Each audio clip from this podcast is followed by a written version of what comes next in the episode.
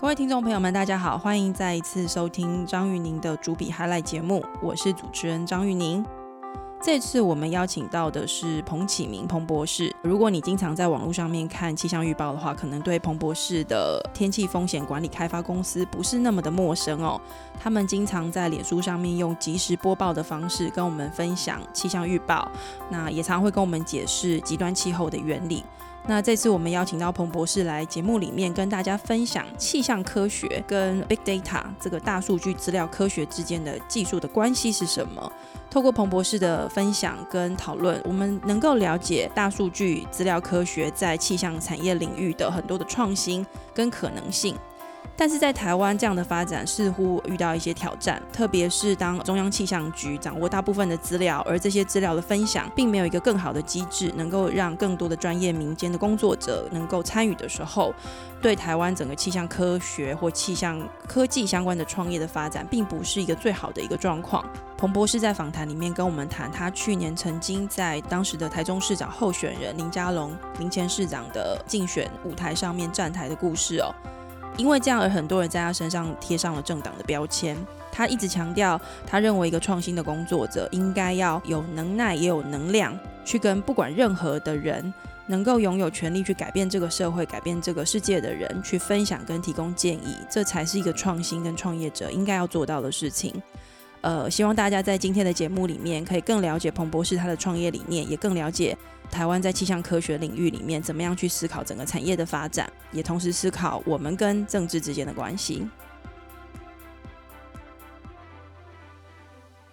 彭博士，我们今天我想要请你花一点时间跟我们的朋友们介绍你的创业的故事，还有后面也请你跟我们谈一下关于这个气象这个行业、气象这个产业现在全球在呃创新跟翻转的这个过程中发生什么样的变化？那台湾的现状又是什么？这个是呃我们有蛮多的听众朋友很关心的哦、那我知道很多人都在会都会在网上面看你的这个气象报告，我自己也是你的这个忠实的观众哦。但是好像蛮多人忘记了，其实你的公司是一个创业型的公司，公司到现在好像是十五年的时间左右吧，零三年的时候成立。对，那那个时候是你博士刚毕业，对不对？还是已经工作一段时间？我一九九九年拿到博士，然后后来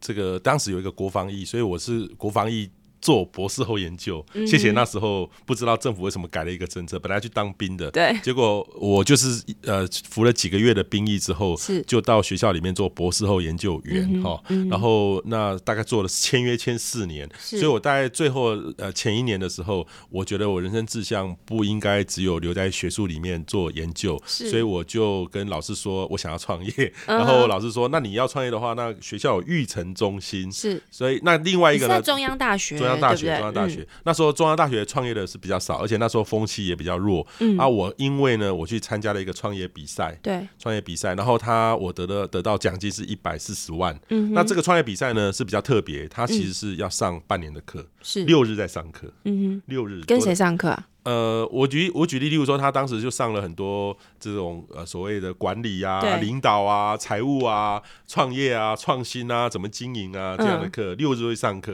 所以我那时候我记得，哎，毛志国给我上过课，嗯哦，毛前治交国通部前长交通部长、前行政院长，是然后还有一个之呃周立行哈嗯哼，财、讲讲财务的，所以对我上了很多这样的课之后，然后后来要写个 proposal，我就得嗯到一百四十万。那他的要求就是说，你必须要成立公司，那你他自己一个人吗？那时候还是一个人？呃，那是我一个人。人想对嗯有这个点子去做这个事情，然后后来慢慢就有一些我的学弟妹来帮我忙，对，然后后来就慢慢扩大，所以我对嗯正式离开学校是两千零四年，我就把 post star，然后那时候我也有一些教职了，对，哦，然后我就切掉，对就专心来在公司创是业。那你们公司到底在做什么？因为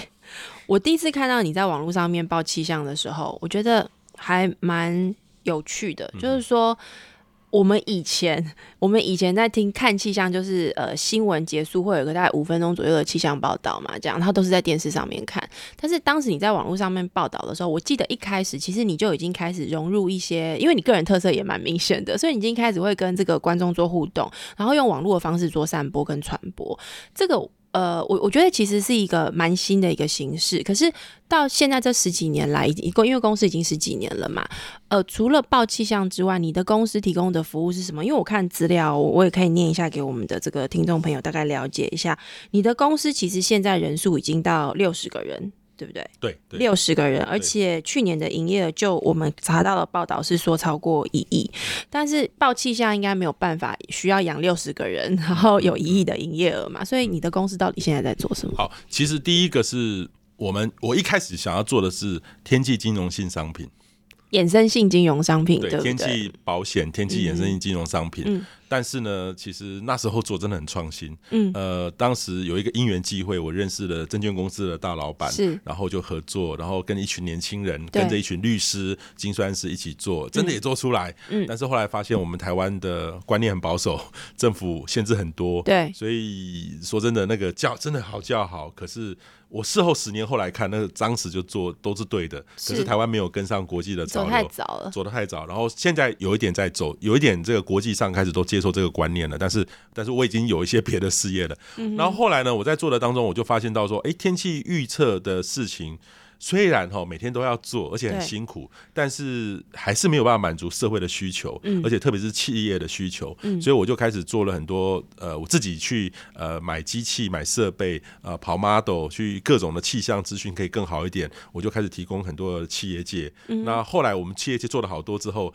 哎、政府也觉得哎、诶他可以来第一个、第二个选择 second opinion 哈，例如说呃，县市政府他除了拿气象局之外，嗯对他有一个他自己的气象局在旁边，对气象顾问在旁边，所以后来有些政府的县市政府，我们也不多，就几个而已，嗯他就会把我们当成是他们的顾问来协助他们提供一些气象上的资料的这个咨询，对，对例不如对说他看到一个资料，嗯，没有人有不知道那是什么意思，可是嗯我们的专业的人就告，还有我们的经验就告诉他说，哦对，这个可以放台风假，这 OK，个不能放哦哦，这样我懂了或，是说你有什么样的风险？例如说早上可能雨下到这个七八点会很大，然后可能下到十点，嗯对嗯那你该做什么样的建议？那他就要的是一种很负责任的。更精准的的这种预测资料，所以我们后来开始，县市政府有找我们，或是说还有一些这个道路防灾，对，哦，因为道路每一条道路其实受到天气影响很大，嗯那就开始就会慢慢来找我们。比如说淹水，对淹不水对对嗯像等等前阵子前前阵子那个雨量，因为现在时雨量有时候短期间突然下很大的雨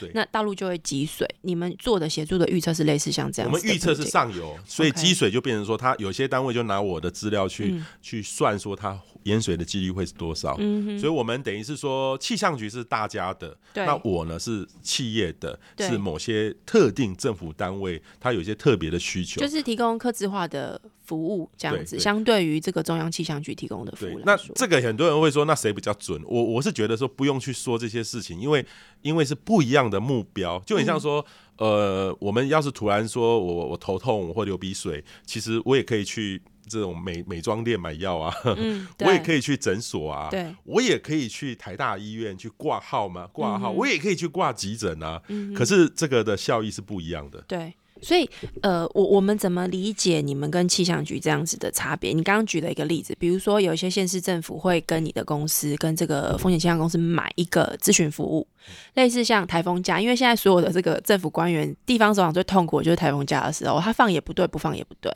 所以透过你的服务可以比较知道他做的决策要要怎么样进行。那除了这个之外呢？因为我看你们的网站上面还有一个叫科智化预测，它上面还写说是一个街区哦，就是一条街一小块，你们可以做这么精准的预测，这个我很难想象啊，因为我认知的这个气象资料是来自于，比如说中央气象局它有一些在山上设了一些什么气压计啊、温度计啊等等的，那这怎么做到一个 block 一个街区？我举个例子，像嗯前一阵子那个 Vogue。对， Vogue 在大直的河滨公园就办了办呃一活个动，哦，那个烤那个野餐。对，野餐活野动嗯餐，，那他们呢就透过我们的网路哈、对 下订单、哦嗯。我后来问同事多少钱，好便宜哦，几千块钱。 然后，然后呢，后来我们同事最后报出来结果是，呃，前一天晚上会下雨，那时候会放晴，但可是晚一点又会下雨。是指一个小时一个小时的这个时间区间吗？嗯对对，就是每一个小时，每一个小时前后，例如说他去的时候，可能地都是湿的，对然后接下来怎么样？前一天一定会下雨，然后呢，呃，而且是大家河滨公园，在河的旁边，所以那个就是真的一块一块那个区域，还有时间点。对，然后我们就透过我们的预报更详细的预报模式，对各种的资料呈现出来，就给他一个很好的报告。评估报告，而且给他好几次，例如说活动前一天、前几天一次。所以那个我记得他们的总经理呃看到我们报告之后，他也吓一跳，因为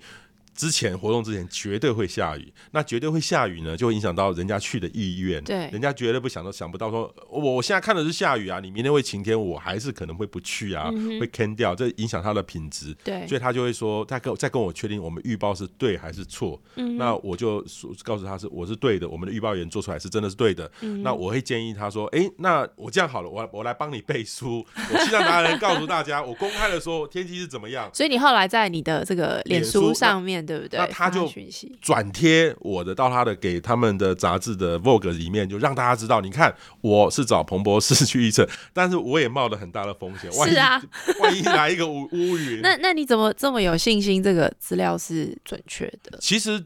预报是要从错误中学习。嗯，我觉得我们气象大多数像这样单点的，以前我做大概是八成都是对的，对，但是有时候会在一个模棱两可八之成间，，嗯哼模棱两可之间，那真的会抓不到是。我们也遇过，我说那是我也遇过，有几是有几个个案。可是我们当我们经验慢慢熟悉之后，对我们的预报员不一样的，例如说我们一个一个预报绝对不能我预报，是可能好几个人去预报，对，不一样人的概念是不一样的，然后我们会选一嗯个，然后跟客户说。那我也把我的我认为我认我觉得不确定性，我的风险我也让客户知道。嗯所以客户看到那个资料的时候，我们的客户其实蛮好的，他就不会说一翻两瞪眼哈，或是说呃像我们看病一样要看三个医生，然后除以 除以三这样子，他们大概就很相信我们说的话，嗯对然后去做出一些判断出来。那我们也会帮他做监控，例如说那天。呃，我们看之前会下雨，我就告诉他雨要停了，放心，接下来就不会下雨了。然后接下来你们都是好天气，嗯对反而会很舒服是，恭喜他。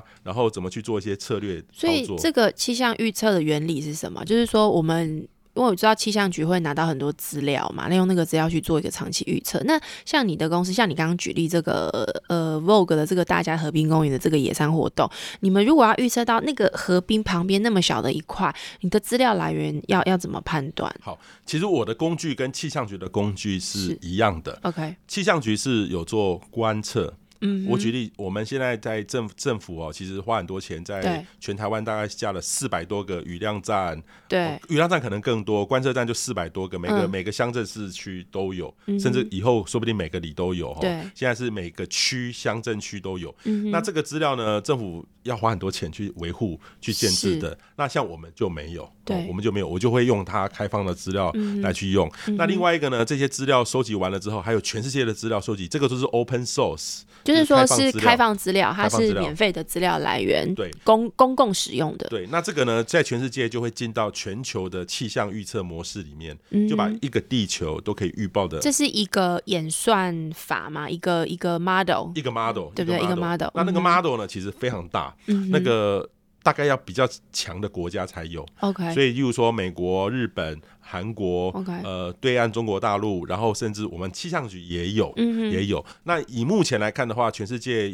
有些国家是要付费的，例是如说欧洲，它的资料我们都觉得它是最好的预报结果，要很贵，一年就要花七八百万意。思就是说他的 model 很不错，这样很子错对不对？？很棒那美国呢是免费提供 的，免费 OK 嗯提供的，但是呢，它其实它的准确度可能就没那么好。然后有些国家呢是呃不用钱，可是对准确度没那么好，对嗯所以我就必须把这个资料都收集起来到我的机器上。对啊那我的机器我以前也买很多的机器，但是我现在我的机器也都在云端，嗯在我的 cloud 里面哈。例如说像我们就是像在 Amazon 里面去做全世界的运算，对，啊，我们针对台湾呢是特别的细，嗯像我们现在已经小到差不多两到三公里一个网格的区域的预测。 OK，所以你的团队其实有一批研发人员是在做你们自己的 model 啊的这个预测的这个设计跟研发，对不对？嗯我们自己有自己的预测的 model，、就是模式模式再去做运，就针对台湾，是或是我们未来有一些国家针对那个地区再去做。是然后另外一个呢，是我后来我也这个跟澳洲的公司合作，我们引进了美国的闪电的设备，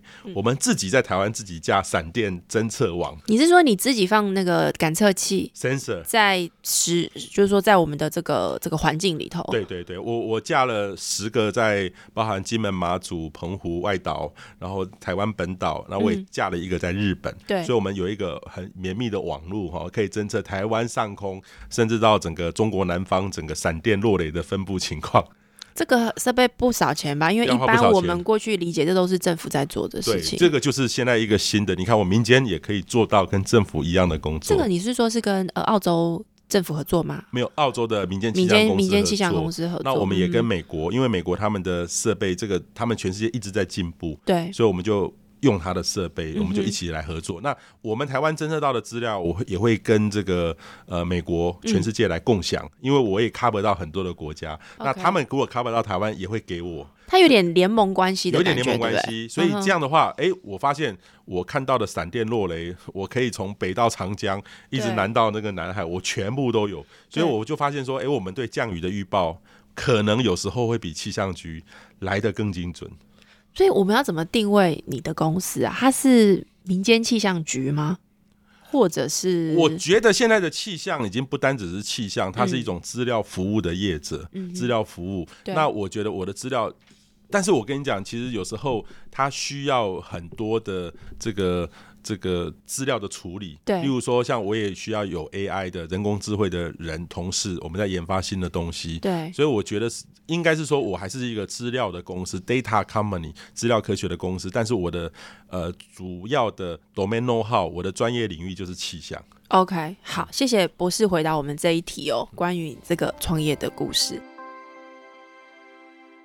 哎哎哎，快点快点，报名这个活动可以拿纪念品。活动纪念品是什么啊？ AWS 六月十二号在 TICC 举办为期两天的高峰会，有六大技术专题演讲、深度学习、情绪分析、Container 运用、云端安全、智慧助理以及 VPC 相关的培训课程。现场还有自动驾驶赛车、标速联盟竞赛，手刀报名按下去了啦！嗯，所以我说那个纪念品呢？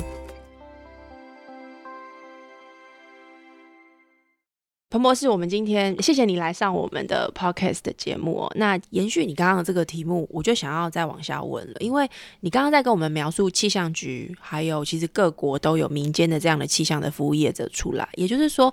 气象这个产业正在发生一些变化。那你刚刚有讲了几个重点，我稍微统整一下、哦。第一个是说，其实各国都会提供这个气象的 model 的资料，像你刚刚提到美国是免费的，台湾我们是用气象局也是免费的资料。那欧盟它有它的一套模式，可是要钱，一年要七八百万，这都是由公部门来。统整设备，然后投资，然后获取资料来源，但同时民间也在这个过程里面扮演一些角色，比如说拿到这些资料之后，由民间来做分析。因为你刚刚提到一个重点，看起来气象预测其实需要人的经验，就是说不同的气象分析师他看到的结果可能可能是不一样的。那在这样子的一个演变过程当中，看起来就有两段事情要去处理嘛。第一段是 data，就资料的来源这件事情变得很重要。第二段是人的培养，就是说你在预测上面你怎么样去呃培养出一个能够符合这些更多的这些科技化需求的这样的预测员出来。那我们先谈 data 这一段，data 这件事情，呃。我我其实看了蛮多，就是说国内外现在在讨论这种气象预测的 data 收集的问题哦。有一个蛮有趣的一个 story，是我刚刚在这个节目前面有跟你闲聊到，我看到有一家以色列公司，它叫这个 Climacell，你刚刚也也也有跟我提到，你也去看过他们的东西。他们公司最近在这个戏国受到蛮大的瞩目，据说也募了不少钱。那 TechCrunch 把它设定为是一个非常非常有前途的一个公司。那他们的资料来源比较特别，他就一直强调说，他们的资料来源是来自于 IOT，就是物联网设备的资料，是从从这个蜂巢网络中收集来的，所以可能包含你手机上的很多的这些资料，也是他们资料来源的一环。那这个我在看这个时候，我就不免想起来，似乎是说这个气象预测、环境预测的这个资料的体系的整个概念，跟过去传统这种气象局的概念体系是有些翻转了，对不对？也就是说，公司部门之间的这个合作结构也在发生一些变化。那你你怎么看这个全球趋势的一个大的变形？那个 Clima Cell 它是很有趣，它不是用嗯传统的气象的雷达在收集资讯，在收集资料，它是用手机的基地台。 OK，基地台之间它会讯号的交换，对那交换会遇到这个下雨的时候，它的反应那个波段就会有一些变化，哦所以它收集到所有的。不是收集到我们打电话的各自，而它是这是个那个讯号传递过程的一些变化的对，讯就息。电磁波、电信波在转的时候，它会受到雨水的干扰。 OK 它把那个讯号再分析出来，就可以模拟出雷达降雨的位置，哦，所以它可以原来取是代，这个意思，它可以取 OK。嗯代现在的雷达，呃，而且它可能精准度、降雨掌握度会比雷达还要好。 OK，这是我看到一些实验个案的结果。嗯那现在他们正在努力，呃，要在美国有更多的实证的案例，所以我们。密切都在注意这个事情是，嗯是因为我也我也想在台湾很快的引进进来。我们都谈过，呃因为有不一样的 source，而因为且台湾的基地台的这个密度也蛮高的，蛮高对不对？而且我嗯哼们在台湾基本上全岛山区也都有，所以那个如果真的能够实证成功，在台湾，呃，会是一个。改变我们对于这种极端暴雨前几个小时掌握，或是下多大有更好的工具。 OK 像这样的东西哦，就是其实在美国哦，在它是一个开放的市场，嗯，政府它大概就是做全民的防灾，嗯就是大家影响到每个人的生命财产安全，大型的，比如说飓风 Katrina 那种类型的飓风的这种对预报，这个是政府的角色就哦跟是责任。灾害来的时候，就是政府会站出来保护 OK 大家的安危。嗯那至于说你明天这个雨会下多少， 对就是说明天要穿什么衣服，哼，对，那这个就完全开放，都市的预测都完全开放让民间做。嗯嗯，所以在美国，它其实是政府跟民间或是学术对，其实分得很清楚。他们就以气象做一个开始，就有不一样的。所以他们美国，呃，像我们都熟知的这个 Weather Channel，美国又有一个气象频道，嗯二十四小时在播气象。对，呃，那家气那家公司后来后面其实还也也有做一些卖给飞机，每个机师他飞飞机飞的航时的候期间都要嗯哼看 iPad，里面都有随时拿到最新的气象资料就是。他在飞航的这个区域的这些气对象的变化，他要飞的时候要怎么找找到航道 OK 最适合他最省油的航道，又不会颠簸的航道，嗯或者是说我遇到一个乱流，诶，我这个还会持续多久？嗯这个机师都可以从飞机上直接拿到，透过 iPad 查到这个资料，这是一个产业。 OK，好，所以在美国像这样的基本上全部都是民间公司在创新在做。那政府呢，地方每个国家都几乎都有一个气象局，它做什么呢？就是观测这个地方的资料，或者是说针对这个这个地区它极端的事件，像台风等等对，它会提醒国人，提醒他们那个国家的政府单位。是所以全世界现在开始真的有在变化了，就是说，联合国世界气象组织它也真的在鼓励各个国家的气象单位，你不要只有政府在做，因为政府不可能有那么多的预算、那么多的人力，永无止境的在扩张。应该某些是跟着民间一起做公司伙伴的合作跟分类。是，所以像这样的案例呢，呃，台湾大概还在开始，可是在日本、在韩国、在美国、在澳洲、在欧洲都已经在做了。那为什么台湾相对会比较慢？你说日韩他们在这个产业变化的结构上，体系跟台湾其实也比较接近啊。呃，日本跟韩国哈，其实我会觉得有一个关键是说，嗯我们没有加入世界的气象组织一个联合国的 OK 嗯体系里面所以我们一开始觉得说啊，加入联合国那是政治议题，错，这是对我们每个人的思潮、我们的眼界、我们政府单位的眼界，嗯对嗯是一个很大的损失。所以我看到我们的政府单位其实。他们都很优秀，对可是，在过去一二十年就没有跟得上国际的这种开放，或是说这个创新，政嗯府是再造的一个潮流。对，所以在日本，大概二十五年前，他们就原来从十几家气象公司变到七十家气象公司，很多的东西都是民间在做了。嗯台湾现在其实主要还是集中在气象局，对不对？呃，台湾就是因为气象局，大家给他很多的使命跟。跟这种期许，所以他们就不断的希望增加经费、增加人力来做更多的事情。但是说真的，有时候他做的东西其实是可以给民间做的。那台湾，因为我们每次像在 Tech Orange 上面，我们每次谈到这种创业公司、创新型的公司，它呃要 scale up，其实有一个很重要的关键是来自于市场的规模。那台湾大家一般都认为说它是一个小市场，所以它没有办法养起这么多的这种创新型的公司。那我我在想，其实气象风险这样子的服务，呃，它的大型的客户应该也不少，可是台湾有这么多的这样类型的客户，是对这样的资讯的需求是高的吗？如果我自己估算的话，台湾的气象市场大概会有二十到三十亿台币。但现在实际上是现在其实，呃，因为我觉得有些的东西在台湾很奇怪，像这个东西理论上是商业化去运营做就可以了。对可，是有时候是政府编预算， 由在政府服务来这些做做这个事情。嗯哼，其实不用钱的，政府编预算的反而是最贵的。因为它是用我们这个公共部门的预算预算做这样的在推服务这个事情，所以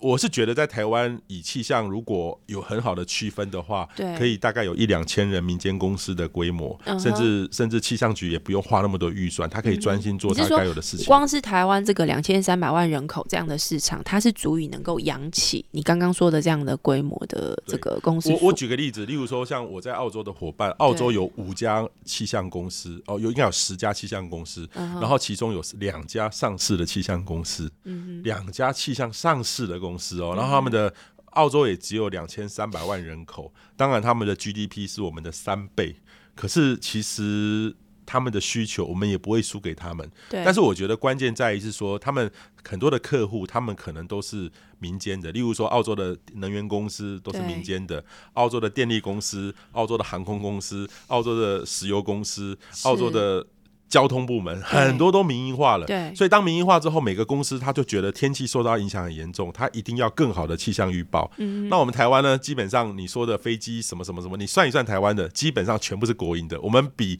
对岸说不定我们更像个共产主义的社会主社义会国社家会主义社会，所以我们就会造成说，呃，那些社会主义资本的之下，他公司营运的好或不好，赚不赚钱，不干我的事情，所以就阻碍了这种它创新的的力道创新的循环会比比较起不来。起不来。起不来对，所以我会觉得说，如果我有机会，有机会建议说，呃，下一任的什么会啊，我觉得应该把台湾很多要民营化，这才嗯是正道。民营化之外，是不是像你刚刚在谈这个 data 的来源，我看起来也是重要的一块。我我不晓得现在像民间的公司要拿到这个气象局的这个所有的资料，是全部都拿得到的吗？它是呃完全公开的吗？我们我们政府其实在过去这五六年，Open Data 真的是还蛮积极的，嗯是所以我知大道你也是这个 Open Data 的这个民间的一个联联盟的会盟长的会长嘛，对，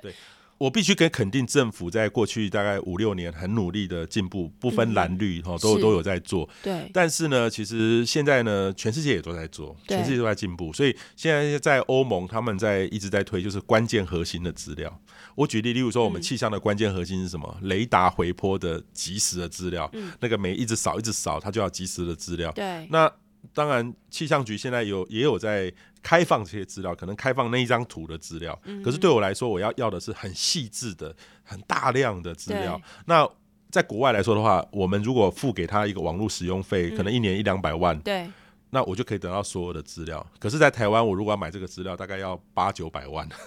所以所以就相对的，就是比较说贵一点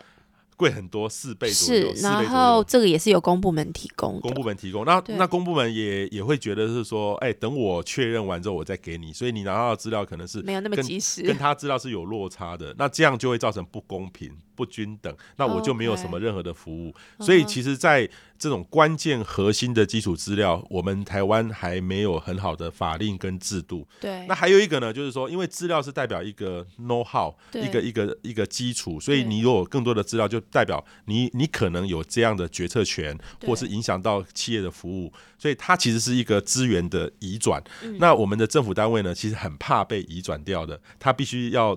让它有存在感，所以它就必须护着它的服务。嗯对，其实有些服务，它其实因为资料开放之后，可以让民间你在可不做可的。以举一些例子？是呃，在发展上面，其实可以慢慢让民间去承接这样子的一我个我服务我类举型例，，例如说像像那个我们的塞车资讯，嗯，塞车资讯，其实民间很多人可以结合现在的路况资料对，加上各种的可能的预测，对民间可以已经可以预测明天下午三点会不会塞车，对不是说我们概念哦，现在下班时间待会会塞车，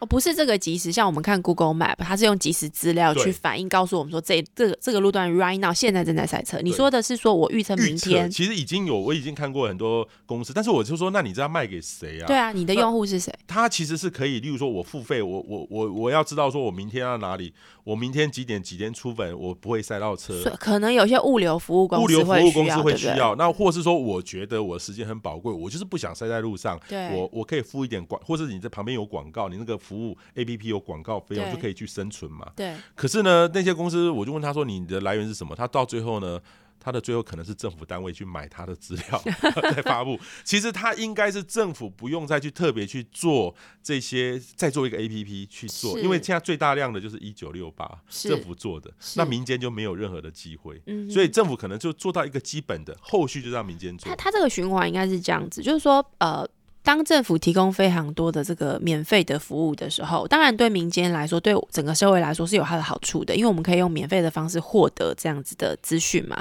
但是由公部门来做，第一个，它其实并不是真的免费，它其实是消耗整个纳税人的这个资源去做这个事情。那当你用整个公部门的资源去做这个事情，我因为我是念经济学的，从经济学的理论来看这个事情的话，一般来说我们就会说，你有一个自然独占的状况的时候，我们认为这很适合由这公部门来做，否则由民间来做，它会有其他的问题。但所以我们就来检查说，比如说像气象服务，它是不是有这个自然独占的现象？现在看起来，照你刚刚这个解释，好像也还好。它除了某一些比较特殊的这个资料来源，比如说我们有些比较大的这种高昂的、昂贵的这些设备需要收集的资讯之外，其他的有些其实是民间可以做的，而且它这里面会有一个比较麻烦的是说，你放在公部门做，你的创新的这个 rotation 就涨不起来，因为公部门它会依照 SOP 工作嘛，它就是 SOP 的提供资料给社会大众使用。那像我们刚刚在提到的这个，我们像比如说我们刚刚举这个以色列的这个例子。这样子的创新就很难，我们很难期待它是在公部门的这个气象的这个服务单位里面产生。但如果我们一直不做这个事情，它的技术的演进就不会掌握在我们的手上。我我自己的看法是，我认为这才是一个比较比较麻烦的地方啦，就是说你的应用面出不来。像这个案例，并不是以色列最早发展。我其实嗯我记得在五六年前，我就发现有这个 paper 出来了， OK，有这个就说论文出这来。个研究已经当时就已经有些概念在。对，这个大概就是以色列的研究，还有在荷兰有一些教授有这个研究，所以我就注意到这个事情了。 对在我就跑去敲这个电信公司的大门，我想要这个资料，是 但是但是我们电信公司说啊，这个不行，这个什么就不行，不行，不行，不行，对就把我可能可以做的就就就 kill kill 掉了。嗯那另外一个呢是气象局，那我就要气象局更绵密的这个雷达回波资料，但是其实也要不到，对所以整个在这样的同样一个时间发生点。我们在台湾，我先都不要考虑到我们市场性对或是应用性的问题，对我就被消灭掉了。导致说到最后呢，我就最近听说那些政府部门，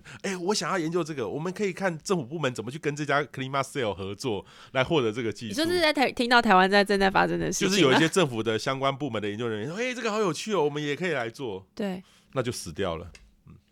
那这个应该要怎么解啊？就是我我因为我我们自己从 T O 的过去的这个采访经验，我们也看到类似的问题，就是说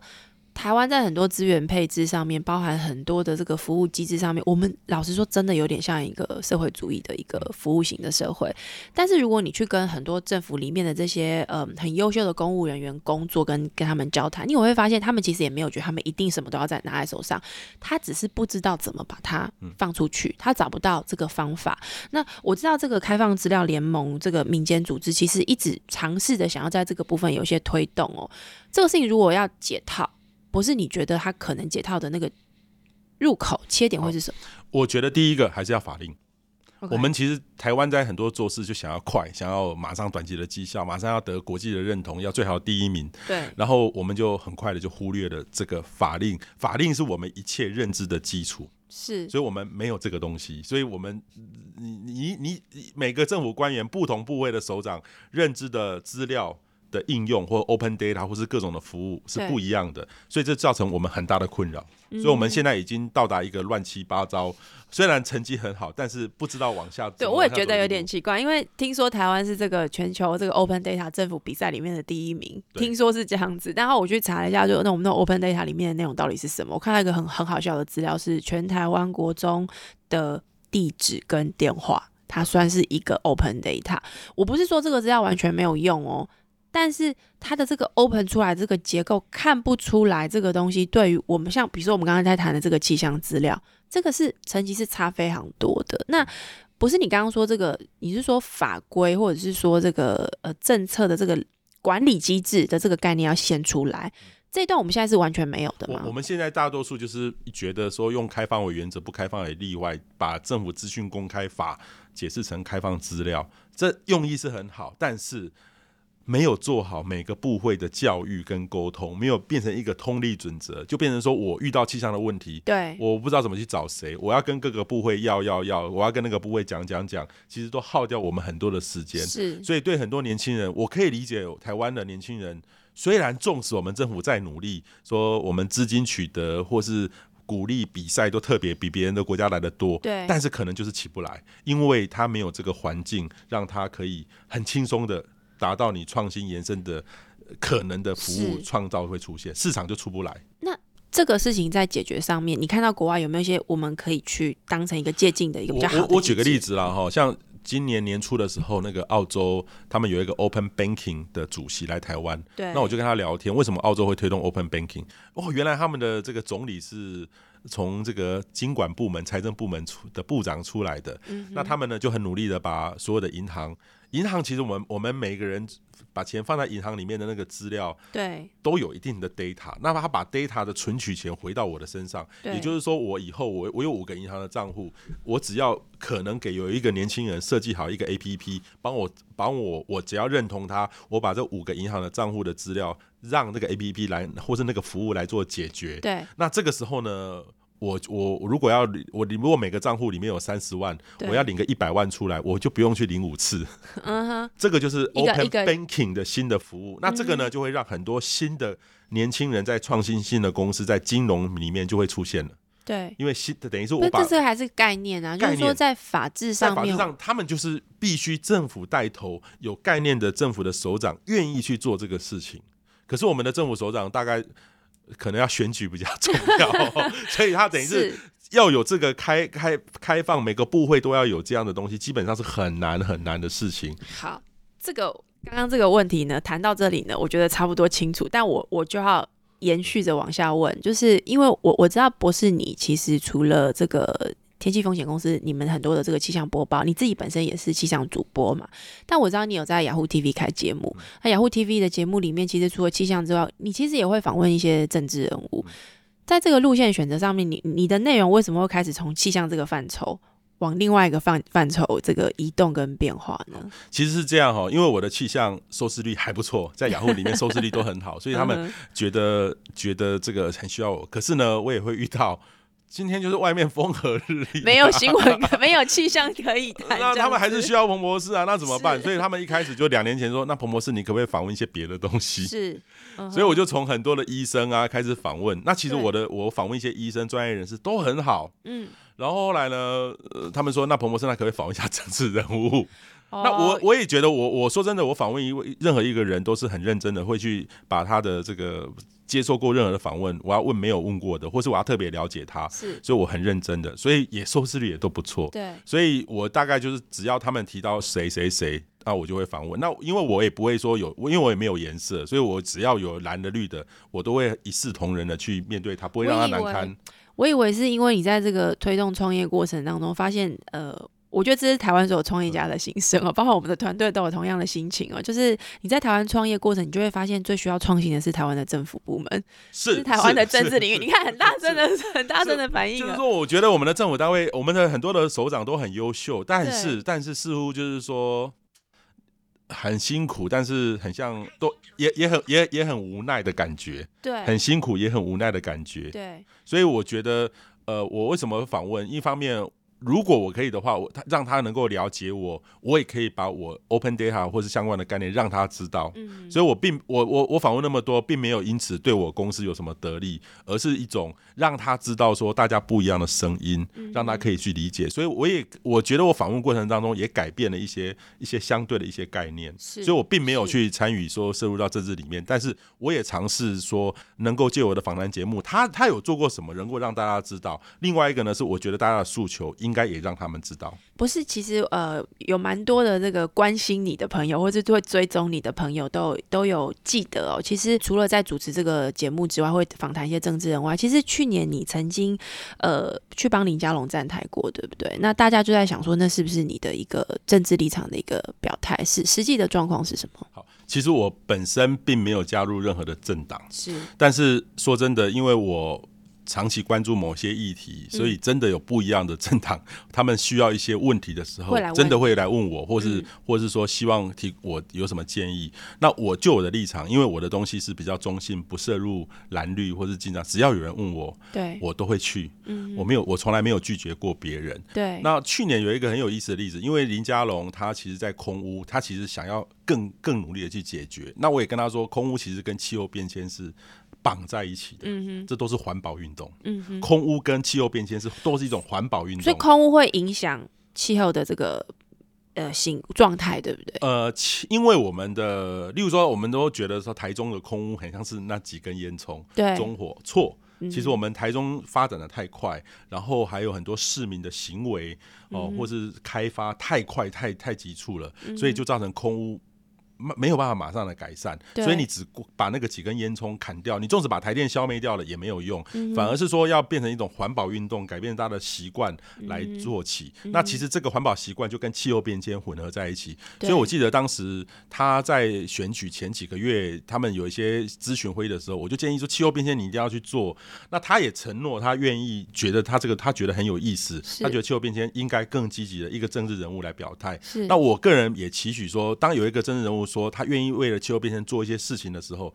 我很感动，因为没有人会理我气候变迁，没所有政治人物没有人愿意谈。所以当他在选前一个礼拜，他他主动的发一个简讯给我说：“启明兄，他们觉得台中市民还是认为很像都是在那几根烟囱，我可不可以？”找一个机会到那个地方去跟大家说清楚，说空屋是怎么来源的对。所以我就说好，但是我不知道是选前 前前置业。那我真的是说真的，我也不知道我是特别来宾，因为是很像那天早上媒体才弄出来。所以，但是我觉得我既然我答应了朋友，对我当然知道会有政治风险，例如说我的蓝的朋友突然发现说彭博士是绿的， 是绿的，或是绿的朋友突然觉得彭博士是我好朋友。嗯 但是我说真的，我没有，我真的没有政治立场。但是说真的，那一次的确是造成我个人、我的家庭或是我的朋友一个对我来说是一个很大的压力。是突然每个人都要逼我要表态，等一下我就是某一种颜色。是但是我也觉得说，这也是台湾一个很奇怪的现象就。台湾社会有一个特质，我觉得在这个地方是是有一个特质存在，就大家很容易想要去 tagging 你在政治上面的位置在哪里。对，对不但是对我我也我也跟大家报告，我不会去从政，我也没有想要从政，因为我觉得从政是一个拍 康，哦，只有脑袋是一想不个开是一。个不好不好做的对工，作。我觉得我们在民间有很多创意的事情，我发挥的空间远比在政治人物来的大。嗯但是政治人物如果愿意对气候变迁、对台湾的环境或是 Open d a 的表态，我都很乐意。 OK，不管蓝绿，我都很乐意去。所以我跟哥，我跟您报告，其实，在去年的时候，韩国瑜也也到我们这个摄影棚来问我气候变迁该怎么办对，因为他真的对气候变迁不了解。对然后还包含了这个侯友谊市长也是，然后还有是在在这之前有很多我都我能够去表达意见、能够贡献的，我都会无私的去去贡献。那这样我忍不住要追问了，那这些跟你聊过的政治人物，他们后来在上位了之后，他们有关心过这个题目吗？我觉得很多他们的事情都太忙，我们台湾政治人物都太忙，嗯然后他们也可能没有时间休闲，所以我觉得我令我有一点沮丧的是说，似乎就就结束了，没有这样子的一个延续。没有，就很就很像说，我不知道你有没有注意到，我们的陈建仁副总统，嗯其实他在他曾经跟大家承诺，他在处理完年金改革之后，他就会好好的来专心处理空污跟气候变迁的哦问题。那个陈副总统，希望你有听到我们的节目。 这个他彭他博已经士宣布在要那个，可是他都，我觉得他这三年没有做对这些东西正做正确的事情，他没有是带来利得大家，我是觉得很可惜。是台湾丧嗯失，因为我相信这个，我们很少有一个科学家能够当到副总统的，嗯他是少数，他了解的，可是他没有做出事嗯情。是对，这不这个彭博士，你这边也点出一个蛮重要的问题，就是说，呃，台湾一直自豪于我们是一个民主社会，对不对？但但这样社会的运作模式，我们也一直觉得我们要跟这个国际社会有更多的接轨跟连接。显然这边就有一个主题跟一个议题是重要的，我们可能也无法自外于其中。但是在运作上面，很多的政治领域的人，还有跟民间这边的合作，还有很多政治人物他们提出来的这些 promise 或者是这样子的一个，我们说是一个承诺吧，似乎在实现上面并没有做的那么好。对我，我像我自己觉得是说，台湾的很，你看能源议题，很像就是先看你是什么颜色，你就会变成说你是支持核能或反对核能，对，这或样再也生很能奇源怪。就很奇怪，就是对没有办法没有办法讨论，甚至连反同支持同性恋这个这个其实好也像是也会变得好像有颜色，有颜色，，所以我觉得对台湾，我觉得应该是我们不应该再有颜色去面对这些事情。嗯如果台湾能够让多一点中性的人出来的话，这个台湾社会会更健康。就是说我们要针对问题本身去思考，而且可是现在没办法，科学性的这样子的理性的这个讨论带进来，会对会会比较好。对我想，我想，我想，我们都是期待这个事情能够发生的啦。嗯那彭博士跟像我们 Technology 是一样的，就是我们都希望透过这样子的节目的制作、议题的讨论，能够让大家有一些新的想象。可是你会不会觉进得来你很孤单？你除除非是说站到政治节目，让大家 参与在里面，你才会得到很大的热度。对，所以你看我们的节目上面，我们也会谈一些比较偏政治议题。像前阵子那个张荣志先生 PC Home 的这个创办人，他也出来骂政府啊。那也有一些这个圈内人就问他说：“你何必要这样子呢？就是我们在产业界好好做就好。”可是。我觉得所有的创业者或是在产业界工作的人都会有个感觉，你没有办法不跟政治圈产生连接，因有因为有太多的这个限制性条件，其实来自于政治管制的问题。所以我我完全可以体会你的心情，就是说，在这个这个过程当中，我们都非常乐于乐于把这个民间的这个科学性的、理性的科科学的这个验证出来的结果的内容跟这个看法分享给这些政治人物，可是。他好像在政策运作上，每次到真的在要落实的时候，他就卡住了。嗯哼。对，这个是我们大家都需要共同努力的啦。所以其实也有一些朋友告诉我说，彭博士，或许你是不是要去从政， 去改变这一切？我但是我说真的，我说真的，我觉得对台湾，我们都有一个热情在那个地是方，但是我们想到政治就很像就是三条线在在旁 边。所以我，我觉得如果有政治是人物对于我们的议题呃有关心，愿有意兴协趣助，我真的都愿意，不管你是蓝或绿，是或是什么颜色，我都很愿意把我所知道的告诉你，不会说我蓝的告诉你这个，绿的告诉你那个，嗯哼我都愿意一样一样的角度。是我也希望说大家能够比较。比较呃呃很这个平和的去看专业的人士去是面对这个东西，而不是说直接很快的给我贴上标签去做这嗯些事情。因为对我来说，我知道会有一定的风险，对当然，我在上次这样站台，我知当然知道说那是一个风险，但是我觉得我必须，我答应了别人，不管说这个事情会对我造成多大的风险，但是因为有一些原因造成我去站台，这就是我去承诺我的事实。是虽然我知道我会带来很大的杀伤力，但是我觉得我必须信守承诺，我就去是做了。是，不过这就是科学家相信自己、相信真理的这样的一个表现。但是我觉得嗯我我的好处是说，虽然我那一次让我很多朋友一些不谅解，或是网友会对我产生一些贴一些标签，但是其实我觉得有时候做人不是看那一那一刻，嗯是一个长期的 credit 累积，所以我觉得也谢谢大家，我会持续的保持我的本性。是好，就谢谢这个节目，呃，这个彭博士在我们的节目里面也顺便澄清了因这为件事没情，有人问我，可能只会贴我标签而已。 所以我们刚好问了一个，其实你一直很想跟大家这个说明的问题，对不我觉对得应该是谈说科学跟政治的关联度。是我觉得台湾要谈这个问题。好，这一题这一题我的下一个我想要接着问的是说，那你觉得你觉得你目前访谈过这么多不同的人，你印象最深刻的是对谁的访谈？我觉得，呃，我流量最好的一次是柯皮，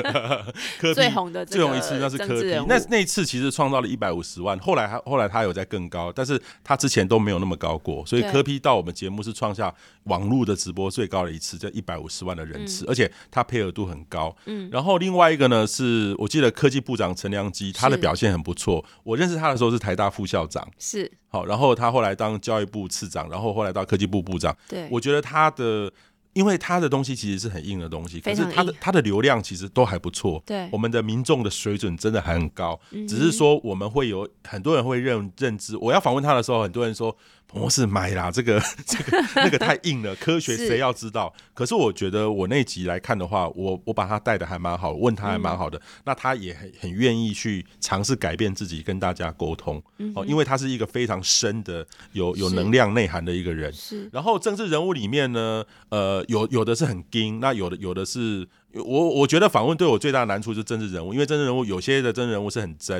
有些政治人物是他旁边的幕僚会说什么也不能仿，什么对，不在能仿旁边干涉很多，干这涉样很子多，，那你就会很对困扰，你你就会把原原原来好的，他可以表现的都抹杀掉了。嗯哼。从你过去这样子的经验，你从开始创业成立一家公司，本来是要卖这个金融衍生性商品，嗯对，但后来现在变成是有一点变成一个公众人物，这个是你过去曾经预期过你会这样子走的路线没有吗？没有没有没有，我我原我原来也没有想到说我要当气象主播，主要是呃有一个机会，人家那个呃正言上人告诉我说，你当是教授你就教那些人，你如果当主播，你可以影响更多人是，所以我是才愿意去尝试看看这样，嗯哼所以也是一个人生的音乐机会。那我自己访问人家来宾的话，也是一个因缘际会，所以我自己的感觉是说我并不会去。呃，把这个访问真人人物变成一个一个名嘴，变成我的主业。我曾经有一阵子，媒体都很喜欢找我去讲。对评论天啊气，我看你曝光度其实蛮蛮高可的，是你有对不对发现到我已经不上不上有谈话性节目了，我有发现你降低了这个部分的、几乎是这零个，嗯我几乎是零，但只有在我的平台，因为我觉得我这样我才可以专心做我自己想要探讨研究的深，我的我的心情才会很平静的。嗯我不是每天都去上广播节目，上什么节目，所以你你的目标是什么？在接下来的发展上面，公司的或是你个人的，我觉得我自己，我觉得我的公司其实我有一个重要的使命，是我要带带我的公司的团队走到国际，然后在台湾很多的市场还要再大。但是还要再大的话，我还必还是必须跟我们的政府单位好好的沟通。你不要、嗯你不要限制我们成长哦，你不要打压我们就好了。 我不我不要就不要限制我们你成说长。的这个限制，可能除了我们刚刚有稍微聊聊到了这个，比如说 data 就资料的这个释出，要用更友善的方式来运作之外，还有没有其他的？呃，例如说，像我们可以服务的客户还可以更有趣。我举例嗯像，像、我们最近很多的客户就是风力发电的客户，其实都是外商。是因那为台湾之前在推这个风力发电的这个政策嘛，所以我知道这个，特别是中部那边有非常多的这个外商在这边设风能的发发电厂，这样那你们不要觉得说他们来就一定要用台湾的，他们也会带国外的团队嗯哦。所以我在、在台湾海峡的风力发电的客户上，我们是在跟国外的气象公司在竞争。那他们的资料来源跟你们的资料来源是一样的吗？呃，基本上有些他们比较好，可是有是些在地化我又比较好，是，所以真的是在现在面竞临。争的状况如何？目前我觉得我们是呃在在地化方面是相对的好一点，但是我觉得在地化不能是我一个优唯一胜的优势唯一的对优不对势，嗯而是还要有更多的东西。所以我们在这档行业当中，我们你知道那个给给国外的这种气象的评估报告或是气象的预测的服务，全部都要英文。对全部都是沟通，全部老外沟通，所以这个让我们的团队在面对国际的合作，我们以前有，但是没有那么大规模、那么长久、那么多家公司一起在做，对所以我觉得这个光是这个风力发电或是再生能源，这个其实就让我们一个成长的机会。所以我们我觉得我还有一个使命往外跳出去。走向国外的市场。对，那我因为在气象的工作里面，呃，全球气象、世界气象组织也有一些气象的服务，对嗯所以他们觉得这个台湾在这个气象产业对发展是一个还蛮好的范例，所以他们也要求我能够能不能在区域里面贡献，多鼓励一些相对应的国家。区域是指就比如说亚洲、亚太、亚太地亚区嗯太、亚太，所以我有负担一些某方面世界气象组织在亚亚太里面的一个角色。嗯那我同时也有在这个气候变迁相关的组织里面扮演一些推动的角色，包含我跟呃全世界大概一百多个气象主播。organize 一个 NGO、INGO 在在要做什么？ 这个因为气象 NGO 主播很重要啊，气象主播人家不认识政治人物，他认识气象主播。那我们觉得一起来哦，这个这个观点蛮有道理的。大家不见得认识那个呃，现在这谁正在竞选竞选立法委员，对可是应该很容易都会记得彭启明 没有都没在有告没有诉我们气象， 对那不对？那气象主播其实对气候变迁是一个很好宣导的角色、宣传的角色，所以我嗯们我们就集结在一起，希望为气候变迁能够多做一些事情。你你参与的这样子的这个组织其实蛮多嗯的，就在时间配置上面，你会觉得你会花蛮，你是不是花蛮多时间在这种比较偏公共服务的这种游说或者是串联上面我大概是现在我算过一下，大概是四分之一左右的时时间间。在这上面四，分那之一其他时间就是在公司的公司这哦个预测然。后我自己我的本业，例如说我现在都还养成习惯，我每天必须要还是要看天气。我早上五点起床，我还是会看天气，还是会跟我的团队讨论，还有公司的营运。所以你们公司的这个气象的预测的这个工作方式是什么？就是每天早上五五点大家就要爬起来，没有没有，是我 看是资料我，我是我可能是比较早爬起来 的。是，那然后看完大之家后看资料。那我有时候抱的，可能他们会再修正我，再修正我，再再再出去。好，谢谢博士关于这个呃，刚刚其实谈到蛮多关于跟国外的合作，还有我们怎么看这个产业的发展哦。那接下来我想要跟你谈一下这个一个全球都蛮关注的题目是关于气候异常。嗯就我知道你也非常关心这个题目哦，气候异常这个现象，呃，就我们现在了解，它是不是走向走向一个更剧烈的一个状态？这条路是一个单行道，回单不行去，道什么意思？就是 one way。气候变迁是一个 one way，就是没有不不可能 turn around。所以我前天还是大我大前天好像看到个新闻说，那个北极的冰嗯冰层已经融化到它很小很小，而且大家预测可能过一阵子它就会消失，它是是有可能是会不见的，就是北极夏天的海冰，对，大会概不在见， 70对不对最快有人说十几年后？OK，夏天就没有冰，嗯哼嗯冬天还有冰。那它的这个，因为它有老冰跟新冰，对新的冰，新的冰就是每年冬天还冷有就会结回去的冰。那现在呢，北极其实北极是海冰哦，所以它其实这个夏天都会基本上会融掉大概原原有的大概呃五分之一左嗯右，那冬天再结回去。对那现在呢，因为它结的特别多，所以其实全世界。呃，你看到的都是负面的报道，说暖化、暖化、暖化。另外一边呢是不断的就有一些公司在在告诉我们说，北极航道的天气预测，呃，北极有经济价值了，北极船可以通了，这是多大的 potential。 OK。另外一个这个都在跑出来了但。所以你刚刚说这个弯位的意思是说，就是北极的冰正在海冰正在融化，这个事情是回不去的，是因为这意思个吗其实是这样，我们温室气体的排放，像二氧化碳等等，其实它排放之后，它都有一定的生命期。对所以我们现在造成现在这个温室气体的排放，要怪我们的长辈们，他们那时候工业革命大量的 GDP 成长，我们的爷奶辈、爷 爷爷奶奶奶辈，辈对不对？对对对对，那我们也是贡献者之一。是所以这个呢，成长上去，如果我们现在是零排放的话，零排嗯放，我们现在做到不要排放了。对。这个温度还是会保持在那个地方，不会明天就回归到正轨了。嗯所以，我们其实这个弯位呢，是不是马上就是可以 stop？所以，我们现在全世界要觉得说要改变气候变迁，可能要减碳，可是那个计划到目前来看的话是不切实际，不切实际。不够积极。你是说那个京都议定书里头呃在、巴黎协定哦巴黎协巴定里头谈的这些东西不是不够对，因为巴黎协定其实是各个国家要提出一些计划出来，对所以巴黎这个巴黎协定是每个国家要提出自己的一个减肥计划，对可是呢，